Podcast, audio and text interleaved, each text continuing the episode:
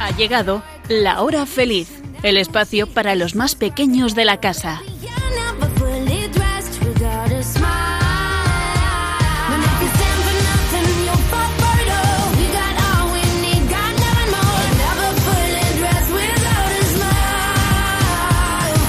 Hola amiguitos, ¿qué tal estáis? Bueno, espero que bien y aprendiendo muchas cosas en clase. Eso sí, a pesar de, tener que estar con el abrigo, la mascarilla, o a lo mejor estáis desde casa con el ordenador. Bueno, pues hay tantas cosas interesantes en este mundo, creado por Dios, que uno nunca deja de aprender. Conocer lo que nos rodea, o cómo funciona, cómo podemos usarlo bien, cómo mejorarlo.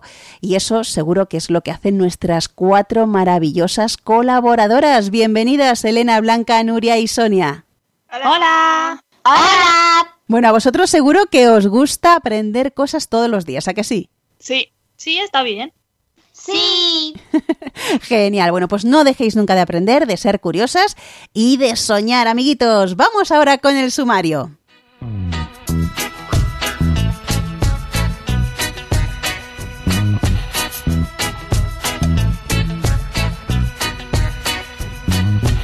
Hoy vamos a hablar de la Virgen de Lourdes. ¿Y por qué es la patrona de los enfermos? Después vamos a conocer la vida de algunas mujeres científicas que han hecho cosas muy interesantes.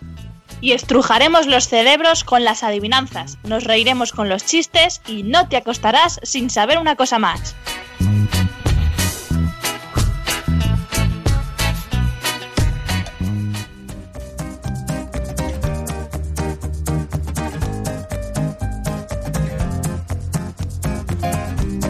La educación es el arma más poderosa que puedes usar para cambiar el mundo.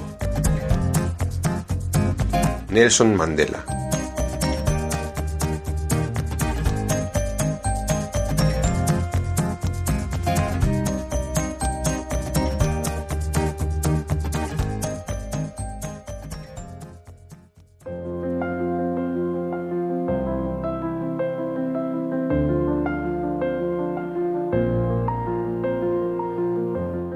Acordaos, oh piadosísima Virgen María, que jamás se ha oído decir que ninguno de los que han acudido a vuestra protección, implorando vuestra asistencia y reclamando vuestro socorro, haya sido abandonado por vos.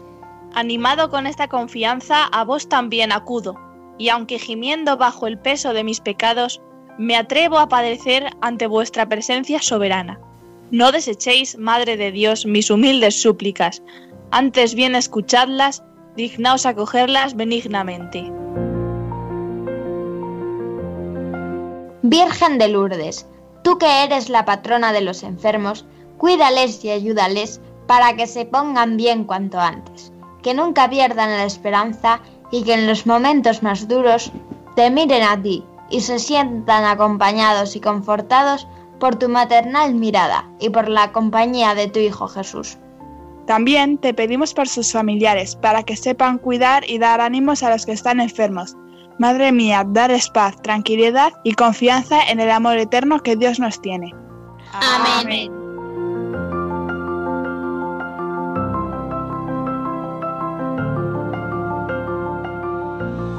Hoy, amiguitos, ya sabéis que es un día muy especial. Es el Día de la Virgen de Lourdes y el Día Mundial de los Enfermos. Por cierto, ¿Alguna de vosotras ha estado en Lourdes? Yo sí, yo también. Yo no, no, no, yo tampoco. ¿Y las que habéis estado en Lourdes, qué os ha parecido? ¿Os acordáis del lugar? Yo sí me acuerdo, me acuerdo que había muchísima gente. Sí, y que te daban botellitas con forma de la Virgen para que eh, con agua bendita. Sí. La verdad es que es un sitio precioso y además se respira allí mucha devoción y paz. Bueno, pues amiguitos, ¿os acordáis cómo la Virgen se apareció en Lourdes? Vamos a recordarlo. Por cierto, Lourdes es una ciudad que está en Francia, muy cerca de la frontera con España, en los Pirineos, y hay un río que pasa por allí y se llama el río Gave de Pau. El 11 de febrero de 1858, hace 163 años, tres niñas, Bernadette Soubirous, de 14 años, su hermana de 11 y una amiga salieron de su casa en Lourdes para recoger leña a Massabielle, pero al tener que cruzar el río Gaf se quedó atrás debido a su salud delicada. Bernadette estaba cerca de una gruta cuando escuchó un ruido y sintió un viento. La sorprendió la aparición de una nube dorada y a una mujer vestida de blanco. La mujer llevaba los pies descalzos y sobre cada uno tenía una rosa dorada. En la cintura llevaba una cinta azul ancha, en las manos juntas y en posición de oración llevaba un rosario. Al llegar a casa, Bernadette se lo contó a sus padres y estos le prohibieron acercarse a ese lugar. Bernadette sentía una fuerza interior que la empujaba a volver a la gruta y tras insistir mucho la dejaron regresar al lugar donde había sucedido el primer encuentro. Entonces, como ocurrió la vez anterior, aparecer de nuevo a la Virgen. Bernadette le echó agua bendita y la señora sonrió e inclinó la cabeza. Al terminar de rezar el rosario, la señora desapareció. Durante cinco meses, la Virgen se le apareció a la niña un total de 18 veces, en medio de multitudes de personas que se acercaban para rezar y poder observar a la hermosa señora, pero la Virgen solo se le aparecía a la niña. En muchas ocasiones, Bernadette fue víctima de desprecios y burlas por parte de las autoridades eclesiales y civiles del pueblo, pero la niña se mantuvo firme en su fe, sobre todo en la especial petición que la Virgen le había encargado, la construcción de una capilla sobre la gruta y la realización de una procesión. Además, la Virgen le mandó excavar en la tierra, y de allí surgió un manantial, una fuente hasta la que peregrinan los fieles, y que ha sido testigo de numerosos milagros como la curación de enfermedades terminales. A los 22 años, Bernadette ingresó en la orden religiosa de las Hermanas Enfermeras y permaneció allí hasta su muerte a los 34 años de edad.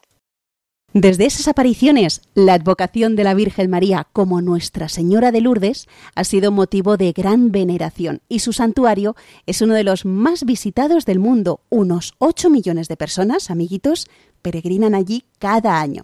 Y de estas apariciones, ¿cuál es el mensaje que la Iglesia entresaca?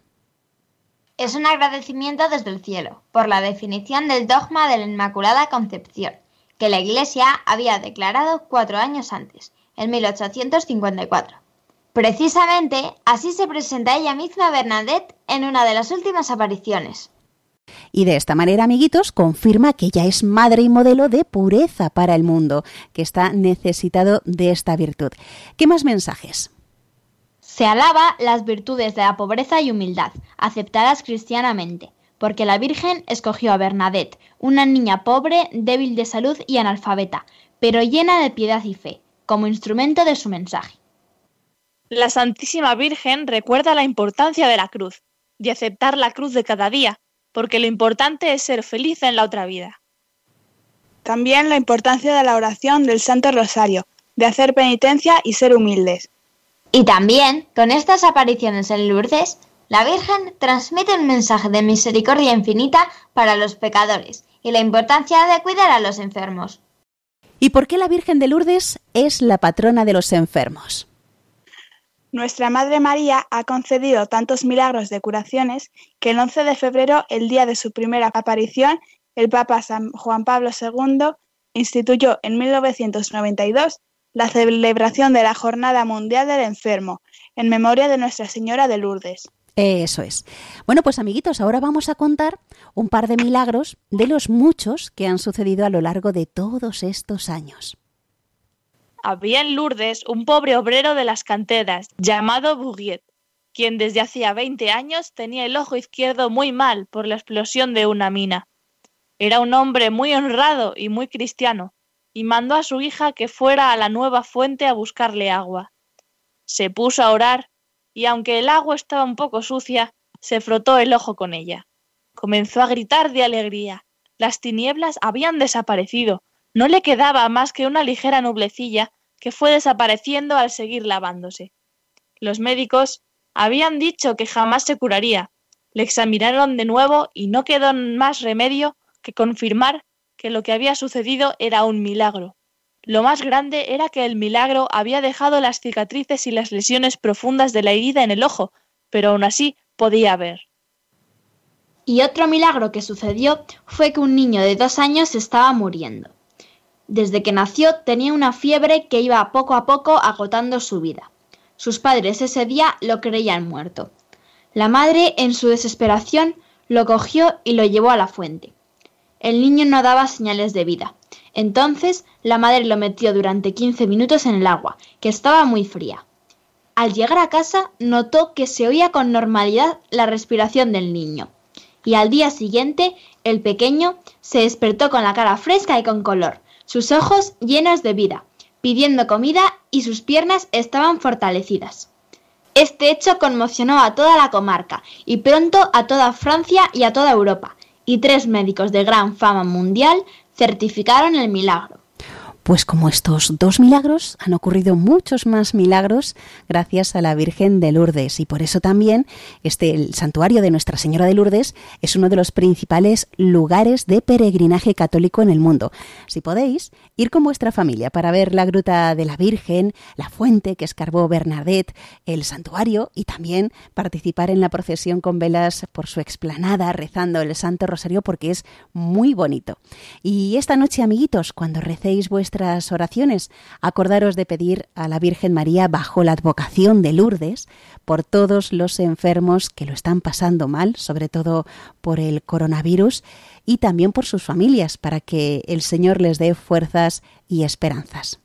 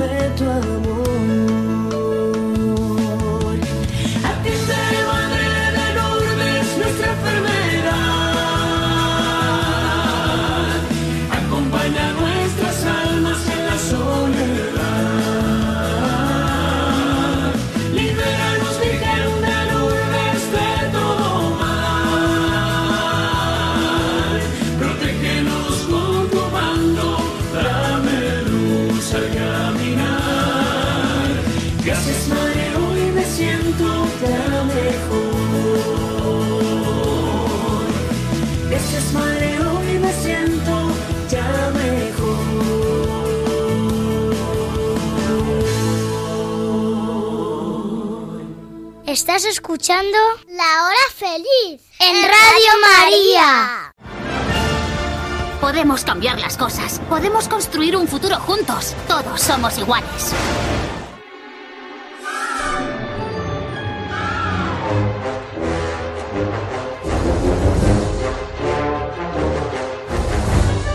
Menuda ciencia.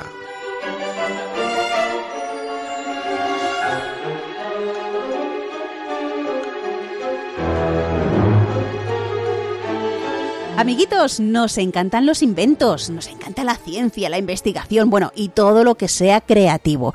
Y como hoy se celebra el Día Internacional de la Mujer y la Niña en la Ciencia, cuyo objetivo pues es inspirar y promover que las mujeres y las niñas participen más en la ciencia, pues vamos a contaros la vida de algunas de estas mujeres. En otros programas ya os hablamos de Marie Curie, que descubrió la radioactividad y que se la considera la madre de la física moderna. También os hablamos de la matemática Sofía Kovalskaya, de Hipatia de Alejandría, una de las primeras científicas de quienes tenemos referencia. También hablamos de Nancy G. Roman, la que se considera madre del telescopio Hubble. Y bueno, todo esto de ello hablamos en un programa que hicimos pues ya en el año 2018, el 15 de febrero, por si queréis escucharlo en nuestro podcast de La Hora Feliz. Para ello tenéis, ya sabéis, que entrar en la página web www.radiomaria.es y buscar La Hora Feliz Yolanda Gómez. Bueno, pues el 15 de febrero de 2018 os hablamos de estas cuatro mujeres científicas, pero también el 7 de noviembre de 2019 os hablamos de Santa Hildegarda de Bingen, que fue abadesa, médica, compositora, filósofa, y de la matemática María Gaetana, que también nos hablamos, bueno, en ese programa también nos hablamos de otros científicos santos o que estaban en camino de serlo. Y el 5 de noviembre de 2020 estuvimos hablando de Temple Garden, eh, zoóloga, etóloga y experta en el tema del autismo, también hablamos de la bióloga molecular Margarita Salas, de Ángela Robles, que es precursora del libro electrónico, y de Ada Lovelace, considerada la primera mujer programadora de la historia. Bueno, pues han sido programas muy, muy interesantes, donde hemos aprendido muchísimo, pero os vamos a contar la vida de muchas más mujeres científicas que hay, hoy de otras cuatro. Y vamos a comenzar con Sonia. Hedwig Eva María Kessler, más conocida como Edith Lamar, fue una actriz e inventora. Nació el 9 de noviembre de 1914 en Viena y murió el 19 de enero del 2000 en Florida. Tiene una estrella en el Paseo de la Fama y sitio en el Salón de la Fama, que es de inventores.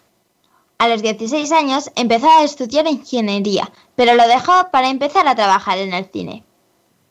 Salió en algunas películas y el rico vendedor de armas Friedrich Mandl se obsesionó con ella y se casó con ella en contra de la voluntad de Hedy. Durante cuatro años, Hedy tuvo que dejar el cine y solo podía salir de la mansión de Mandl acompañada por él o por uno de sus guardaespaldas. La parte positiva es que aprovechó ese tiempo de encierro para volver a estudiar con los libros científicos que conseguía. Un día estaba en un restaurante con su marido y se fue a los baños, donde había una ventana por la que se escapó disfrazada de criada para que nadie le reconociera.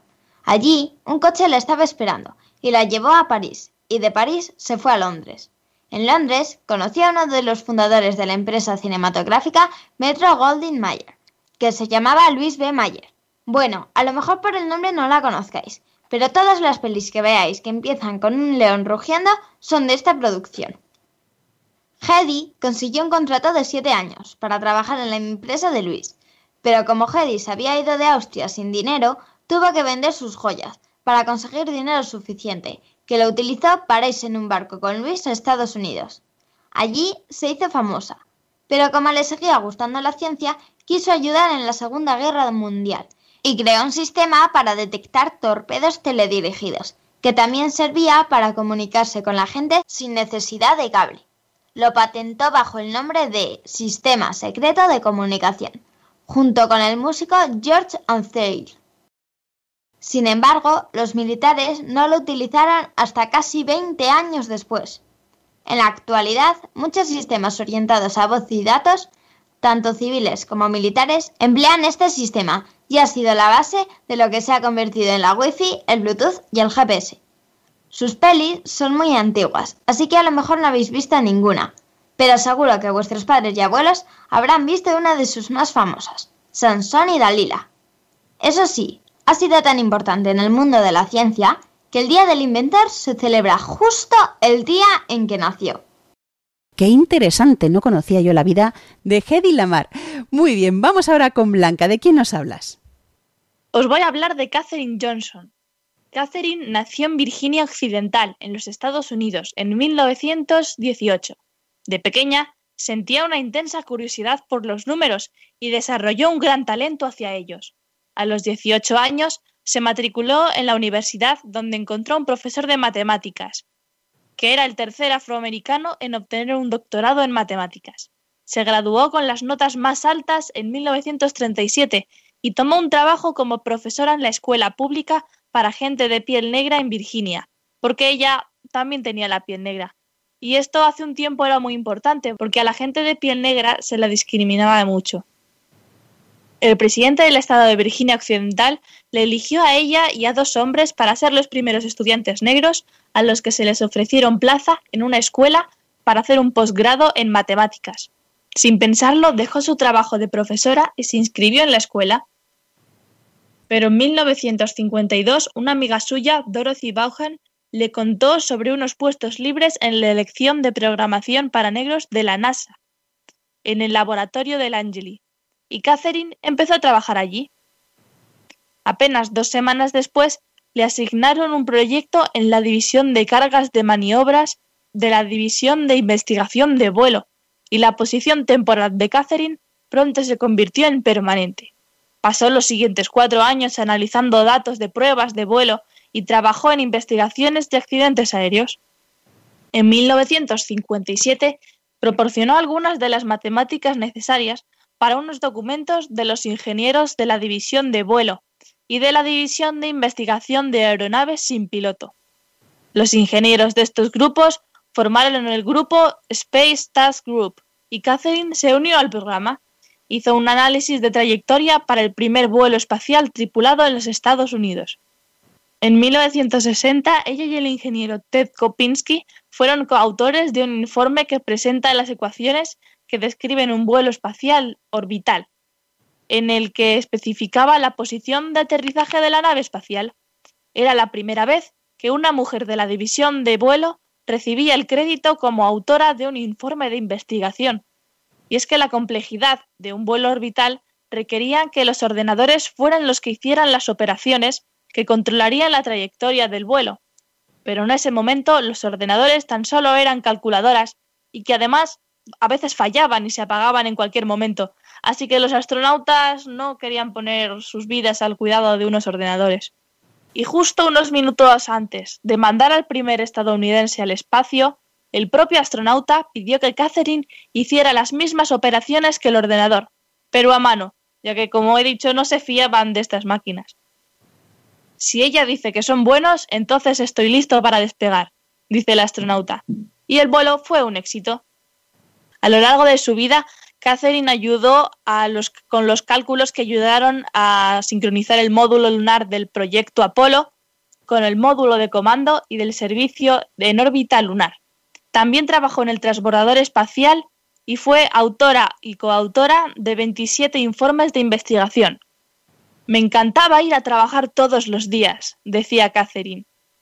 Y además, en 2015, a los 97 años, Johnson agregó otro logro extraordinario a su larga lista. El presidente Barack Obama le otorgó una medalla presencial de la libertad, el mayor honor civil de los Estados Unidos. Catherine murió el 24 de febrero de 2020. El administrador de la NASA, James Bernstein, dijo, nuestra familia de la NASA está triste al enterarse de la noticia de que Katherine Johnson falleció esta mañana a los 101 años. Era una heroína estadounidense y su legado pionero nunca será olvidado. Y hay una película muy chula que se llama Figuras ocultas que, va, pues, va sobre la vida de, de esta increíble mujer, de Katherine Johnson, de su amiga también, de Dorothy, y de otra ingeniera amiga suya también. Pues tomamos nota de esta película y de la apasionante vida que nos has contado de Katherine Johnson. Qué bien, amiguitos, lo que estamos aprendiendo aquí de mujeres científicas que han hecho, bueno, pues logros impresionantes. Vamos ahora con Elena. Al ser humano siempre le ha interesado el espacio exterior. Desde las primeras civilizaciones que observaban el cielo nocturno hasta la Estación Espacial Internacional, han pasado miles de años durante los cuales se ha mantenido un mismo objetivo, conocer qué hay más allá de las estrellas. Pues hoy os voy a hablar de la primera mujer que viajó al espacio, la ingeniera rusa Valentina Tereskova. Nacida en 1937 en un pequeño pueblo del centro de Rusia, Valentina lleva una vida tranquila, viviendo con su madre y sus hermanos. Como no tenía mucho dinero, tuvo que abandonar la escuela con 16 años, pero continuó su formación por correspondencia. En esta época también comenzó a mostrar interés por el paracaidismo y se entrenaba en un club local. En 1961 se lanzaba al espacio la primera nave tripulada por el famoso cosmonauta Yuri Gagarin, lo que supuso un paso por delante para la Unión Soviética en la famosa carrera espacial, que la enfrentaba con Estados Unidos en plena Guerra Fría. Gracias a su experiencia como paracaidista y a que su padre fue un héroe de la Segunda Guerra Mundial, Valentina fue seleccionada entre 400 candidatas para convertirse el 16 de junio de 1963 en la primera mujer en el espacio y la única hasta hoy que ha hecho un vuelo en solitario. Tenía 26 años. Elena, pero ¿por qué era importante para un astronauta saber de paracaidismo? Porque las naves espaciales Vostok eran muy antiguas, por lo tanto no tenían ningún tipo de dispositivo para aterrizar entonces los astronautas tenían que descender a la Tierra en paracaídas. Su misión duró tres días y la nave Vostok 6 dio 48 vueltas a la Tierra. La duración de la misión fue más larga de lo previsto por un fallo de la trayectoria, pero aún así fue un éxito porque identificó un fallo en la trayectoria, que notificó al control de tierra y lo reprogramó para poder volver. La preparación fue muy dura y durante el vuelo Valentina sufrió mareos por lo incómodo que fue el viaje. Pero a pesar de todo, su misión duró más tiempo que la suma de los astronautas norteamericanos que habían volado hasta ese momento. Al regresar a su casa, Valentina continuó su formación en la Academia de la Fuerza Aérea en Zukovsky y se graduó como ingeniera espacial en 1969 ha obtenido numerosos reconocimientos relacionados con su formación superior, por su trayectoria y también por su interés en los procesos de paz. Recibió, entre otros, la Medalla de Oro de la Paz, otorgada por la ONU. A día de hoy, ya retirada, vive en su granja con su hija Elena y continúa siendo considerada como una heroína nacional. Su hija Elena es la primera bebé espacial o hija de las estrellas, porque tanto su padre como su madre fueron astronautas. Como dato curioso, os diré que su foto aparecía en una barra de chocolate, que se llama Alionka y que todavía aún se produce. En una entrevista que le hicieron 50 años después de su gran viaje, en 2013, cuando ella tenía 76 años, Valentina sorprendió a los periodistas con estas palabras. Si tuviera dinero, viajaría otra vez al espacio, aunque sea como turista. Y también volaría a Marte, incluso con billete solo de ida. Qué apasionante la vida de Valentina Tereskova. Madre mía, qué bonito, Elena. Muchas gracias por esta explicación y por hacernos conocer a otra mujer increíble. Y bueno, Nuria, ¿tú de quién nos vas a hablar? Yo os voy a hablar de Jane Goodall, una etóloga que nació en Londres el 3 de abril de 1934. Para quien no sepa lo que es etóloga, es una persona que estudia el comportamiento de los animales. Una de las razones por las que Jane Goodall se interesó por los animales fue por el chimpancé de peluche que le regalaron a los dos años llamado Jubilee y que aún tiene en casa. Aparte, cuando tenía cuatro años, estuvo viviendo en una granja donde estaba siempre rodeada de animales. Y como Jane siempre había, siempre había querido ir a África para ver los animales, estuvo trabajando como camarera y ahorrando su sueldo para poder comprar un pasaje a Kenia.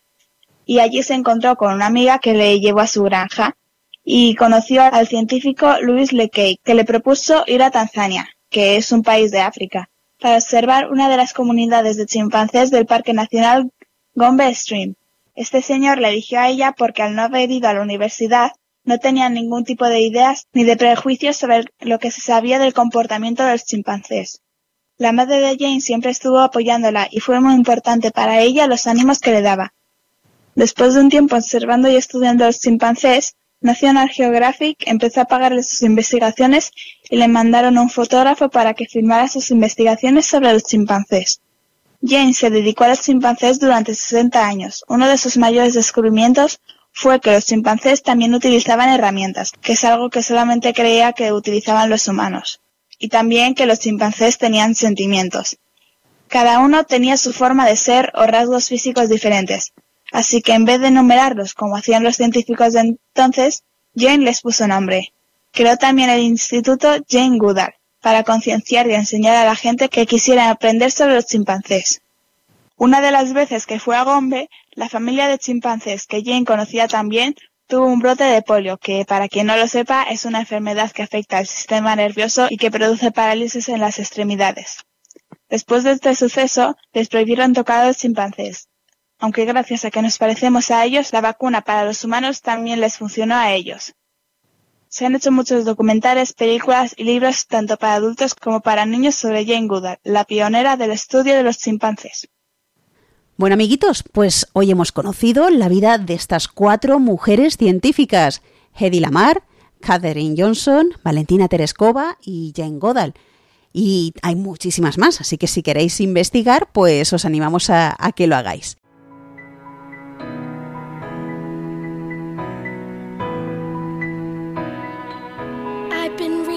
Books of old, the legends and the myths, Achilles and his gold, Hercules and his gifts, Spider-Man's control, and Batman with his fists.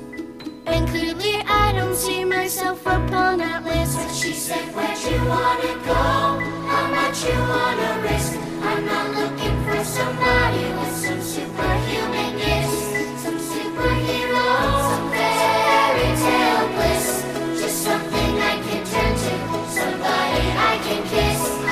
something just like this.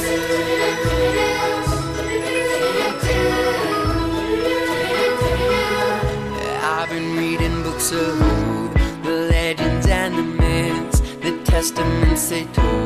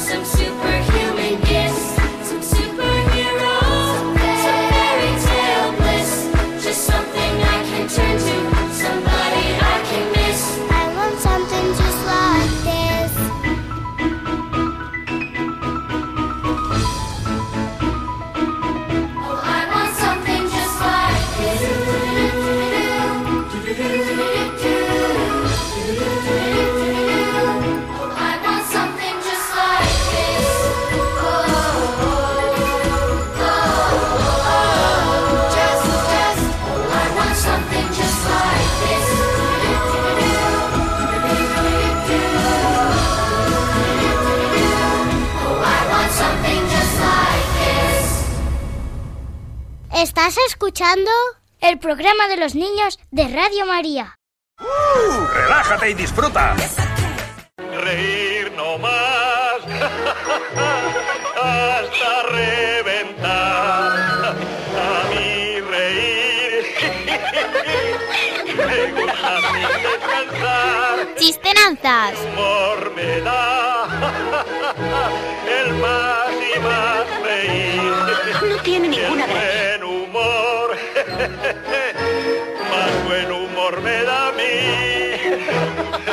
Como me gusta reír, más buen humor me da a mí. Amiguitos, comenzamos ya esta sección donde primero estrujamos los cerebros y luego relajamos los músculos. Y comenzamos con las adivinanzas. Sonia. Un convento bien cerrado, sin campanas y sin torres, y muchas monjitas dentro preparan dulces de flores.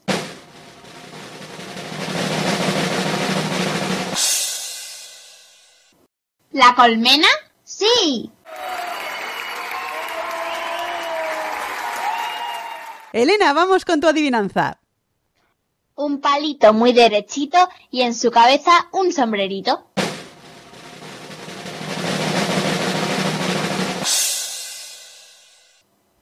La aguja.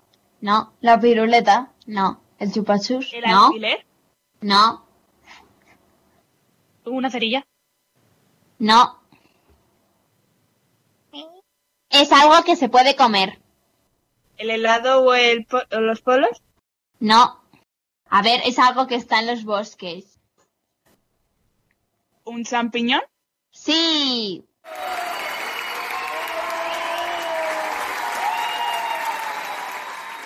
Vamos con la adivinanza de Nuria. Van siempre en la sopa, pero nunca has de comerlos.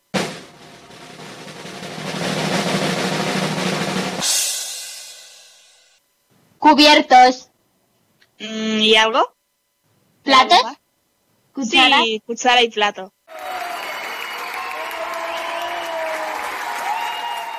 Y vamos con la adivinanza de Blanca. Con su caballo y su escudero sale por la mancha este caballero. Quiere justicia, busca aventuras y encuentra palos y desventuras.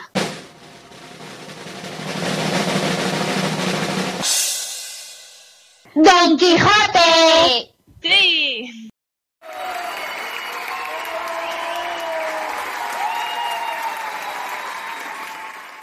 Y vamos ahora con los chistes. Elena, comienza con el tuyo. En la parada del autobús, un señor le explica al que está a su lado. Verá, yo trabajo allí desde el año 2002. Estamos en 2021, así que si echamos cálculos, 4 más 10 son 2. No, no, no, 4 más 10 son 2. Eh, 6 menos 3 son 5. No, no. Eh, vale, sí, bueno. Eh, mm, mm. Y empieza a contar trabajosamente con los dedos de la mano hasta que por fin exclama contento. Mm, sí, sí, hace exactamente 19 años que doy clases de matemáticas en esa escuela.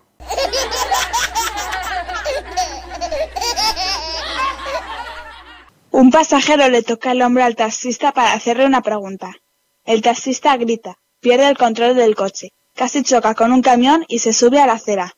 Por un momento no se oye nada en el taxi, hasta que el taxista dice, mire amigo, jamás haga eso otra vez, casi me mata del susto. El pasajero impresionado le pide disculpas y dice, no pensé que fuera a asustarse tanto si le tocaba el hombro. El taxista dice, lo que pasa es que es mi primer día de trabajo como taxista. ¿Y qué hacía antes? Fui chofer funerario durante 25 años.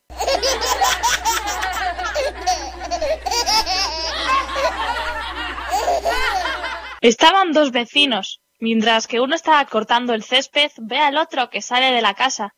Mira el buzón y vuelve a entrar en casa enfadado. Al rato repite lo mismo, sale de casa, mira el buzón y vuelve a entrar más enfadado que antes. Entonces el vecino le pregunta que qué hacía. ¿Por qué estaba tan enfadado? Es que el tonto de mi ordenador dice, tienes correo y vengo a ver pero no hay nada.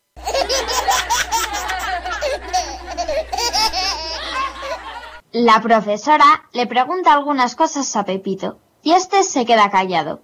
Pasado un rato, el niño le dice a la profesora, Señorita, si realmente quiere saber todas esas cosas, ¿por qué me lo pregunta a mí?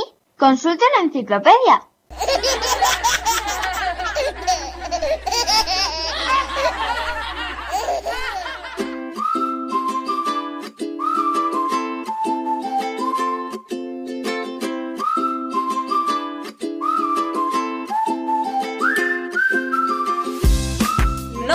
Acostarás sin saber una cosa más.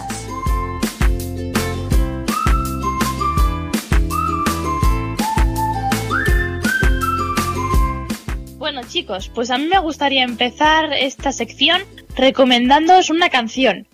We Are the World. Es de USA for Africa y aunque hay muchas versiones de muchos cantantes distintos, eh, eh, esta es la original. Han cantado cantantes como Michael Jackson o, bueno, muchos en general. La canción está en inglés, pero seguramente podéis encontrar la letra en español. Y habla sobre cómo los niños podemos cambiar el mundo.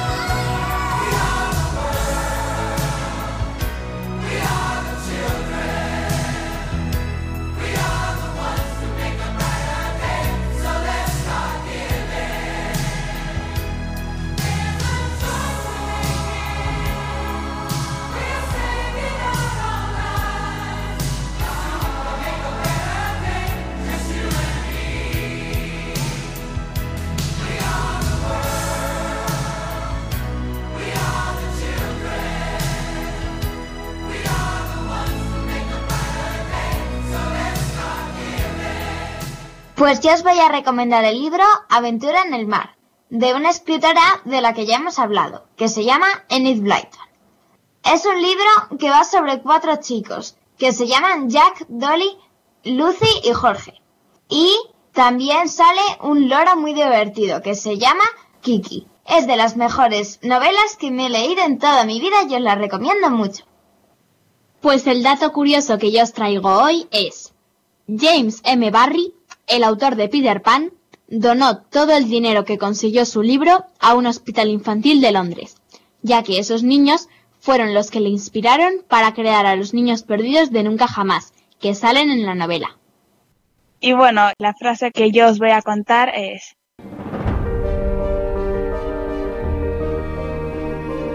Los errores no se niegan, se asumen. La tristeza no se llora, se supera. El amor no se grita, se demuestra. Bueno, amiguitos, llegamos ya al final del programa. En este día de la Virgen de Lourdes, acordaros de rezar esta noche por todas las personas que están enfermas y también por sus familiares. Y si podéis, pues podéis ver esa, con vuestros padres una de las muchas y bonitas películas que se han hecho sobre Bernadette y las apariciones en Lourdes. También os recuerdo la manera en la que podéis poneros en contacto con nosotros, por si queréis decirnos si habéis estado en Lourdes o si conocíais la historia, o también, eh, pues como hemos hablado de mujeres científicas, cuáles conocéis vosotros. El email es lahorafeliz2 arroba. Repito, lahorafeliz2 arroba radiomaria.es y si nos escribís por carta, pues tenéis que poner en el sobre Radio María, La Hora Feliz Yolanda Gómez, Paseo Lanceros 2, primera planta, 28024, Madrid. Bueno, pues muchas gracias, Elena, Blanca, Nuria y Sonia, por estar un día más en este programa. Bueno, y vosotros, amiguitos de la hora feliz, os recordamos que podéis volver a escuchar de nuevo este programa o, u otros anteriores que hemos hecho pues en el podcast de Radio María. Ya sabéis que tenéis que entrar para ello en la página web www.radiomaria.es y buscar La Hora Feliz de Yolanda Gómez. Y nos volveremos a encontrar, si Dios quiere, dentro de dos semanas. ¿Y vosotros sed buenos? Sí, puede. Sí se puede. Un fuerte abrazo para todos y ser felices.